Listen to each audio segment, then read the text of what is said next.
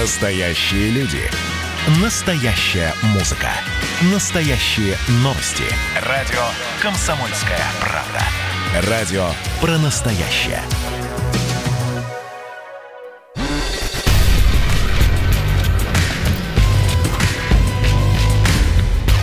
Не фантастика. Не фантастика. Программа о будущем, в котором теперь возможно все.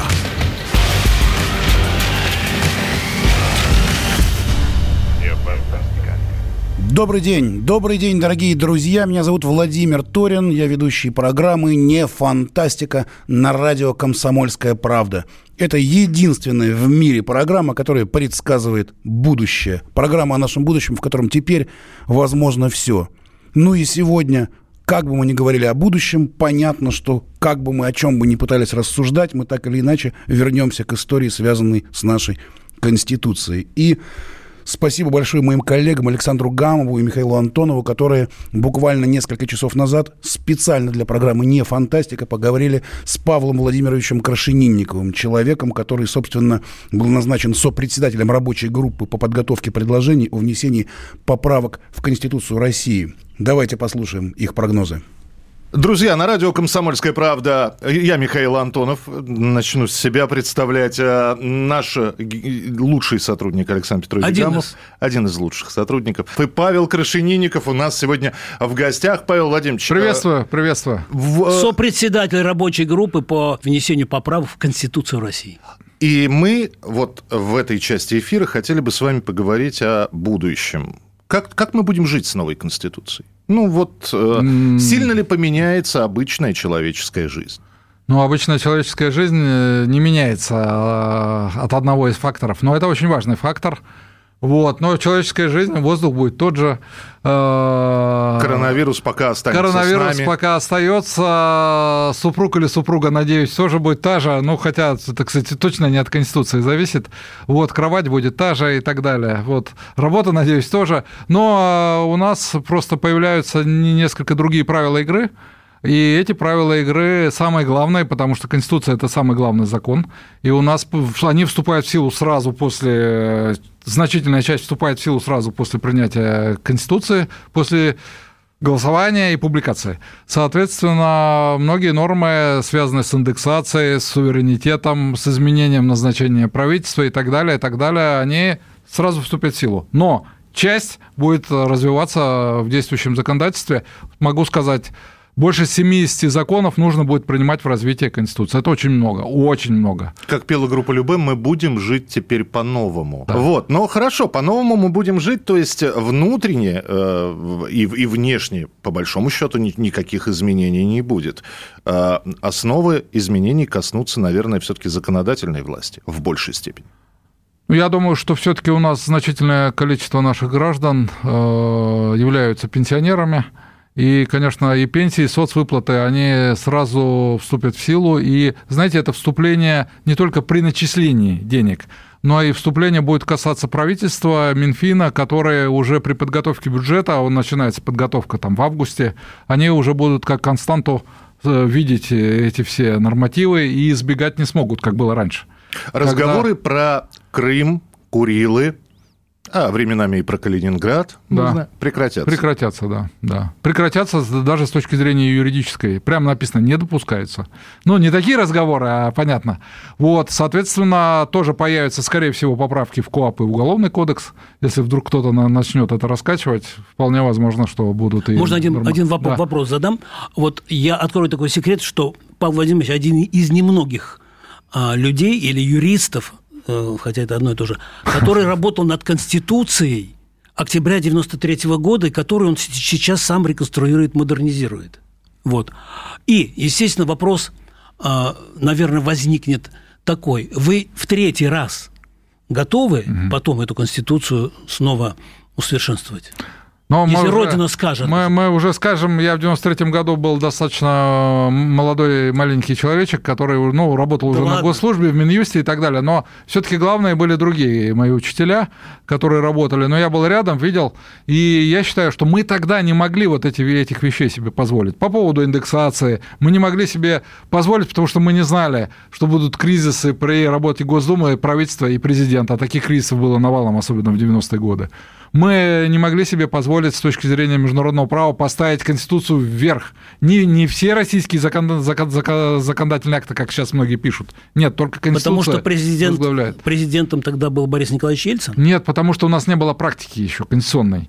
Вот. Э, По поводу законопроектной деятельности. По поводу социалки мы тогда даже деньги не выплачивали, пенсии, со- социальные пособия вовремя не выплачивали. Давайте только вспомним. Ну, у вас, радиослушатели, все молодые не помнят этого. Да почему? Но мы Помним. с Александром Новости помним. начинались с того, даст нам очередной транш МВФ или не даст нам очередной Да, да, да, транш. да, да. Вот, да. Этим тоже мы занимались. Э, У меня было управление, в которое в Минюсте, в которое входил отдел внешнеэкономического законодательства. И мы эти- Отличный вопрос, да? и Не мы эти транши вырезать не смотрели. будем это, вырезать не Нет, будем. нет. У нас вообще бесцензурное радио, ничего не вырезаем. Да, ну так-то по полной тогда. пойдем да, сейчас. давай, Миш, Ну что, хотите по полной? Хорошо, будет по полной. давай. А, я понимаю, сейчас поправки, за которые голосуют или против которых голосуют, вызывают огромное количество вопросов и споров. Но мы с вами начали, Павел Владимирович, говорить о том, что мы уже говорим о принятой Конституции 2020 года как о свершившемся событии. Нет, ну это вы так говорите. Я-то надеюсь, что мы вот сейчас это как раз производим. Я лично проголосовал сегодня. Я даже не буду говорить, как я Не буду. Да не мы знаем. Не будем, да, хотя мы догадываемся как.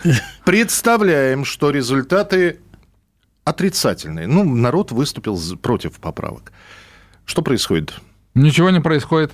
Живем по Конституции 93 Живем по Конституции 93 года, но, к сожалению, с индексациями, с суверенитетом, с иерархией, с возможностью кризисов э, ветвей власти, эти все ловушки оставляют. Мы забываем это как страшный сон Нет, или Миш, продолжает работать Мы коми- снова рабочую группу Вот, собираем. я про это и Вот, как раз и. Сопредседатель Но Крашенинников. Это, это к тому вопросу, который Александр задал, будем ли мы третий раз.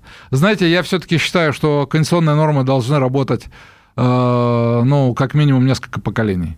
Знаете, М. поэтому я считаю, что с учетом вот это очень хорошо, когда есть такие сложные процедуры, э, когда парламент один, другие парламенты, я имею в виду парламенты субъектов федерации, рассматривают. Это очень сложные процедуры, очень сложное внесение поправок, поэтому я не думаю, что это будет вот такая ситуация возможна. Я надеюсь, что Конституция будет работать несколько поколений.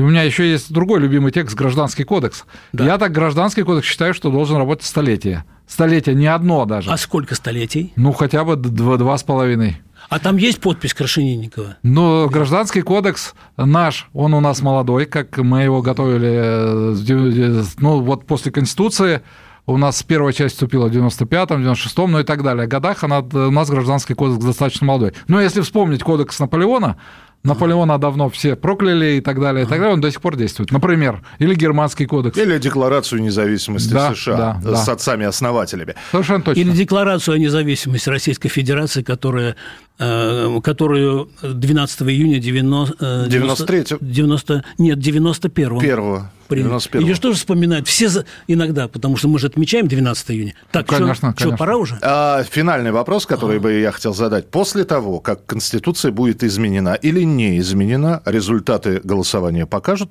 нет ли замаха на другие нормативные и законотворческие акты Российской Федерации.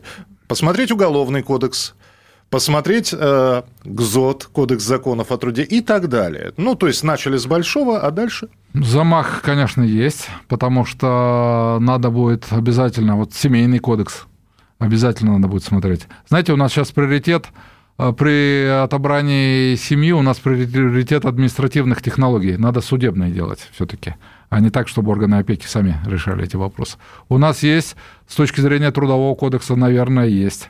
С точки зрения уголовного, ну, наверное, есть. У нас должен быть новый закон о Государственном Совете. У нас должно коренным образом поменяться система здравоохранения, а это без э, законодательных актов невозможно. У нас уже есть поправка в закон об образовании, которая воспитательную функцию вносит и так далее. Это я могу очень долго говорить. Считайте, но, конечно, что, да, да. считайте, что сейчас от Павла Владимировича мы э, декларацию о намерениях услышали в перспективе, в и будущем, не и не одну. Спасибо большое, спасибо, что были у нас спасибо, в прямом эфире. Павел Крашенинников, Александр Глава Глава комитета Госдумы по законодательству, сопредседатель рабочей группы по внесению поправок в Конституцию России. А, журналист Александр Гамов, я Михаил Антонов. Спасибо большое. Спасибо большое.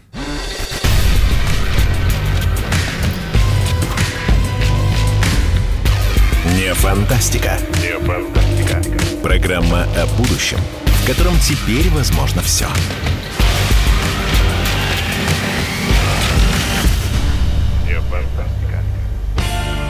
Когда армия. Состояние души. Военное ревю на радио «Комсомольская правда». По вторникам и четвергам полковник Виктор Баранец метко стреляет словом. Ну а теперь, если Эрдоган только заикнется, мы ему представим большую розовую дулю к носу. Ну правильно же. А полковник Михаил Тимошенко подает снаряды. Вся правда о настоящем и будущем наших вооруженных сил. Ну и немного армейских байк. Медведя можно научить стрелять из автомата. В прямом эфире. Слушайте и звоните. Военное ревю. По вторникам и четвергам в 16.00 по московскому времени. Никто не уйдет без ответа.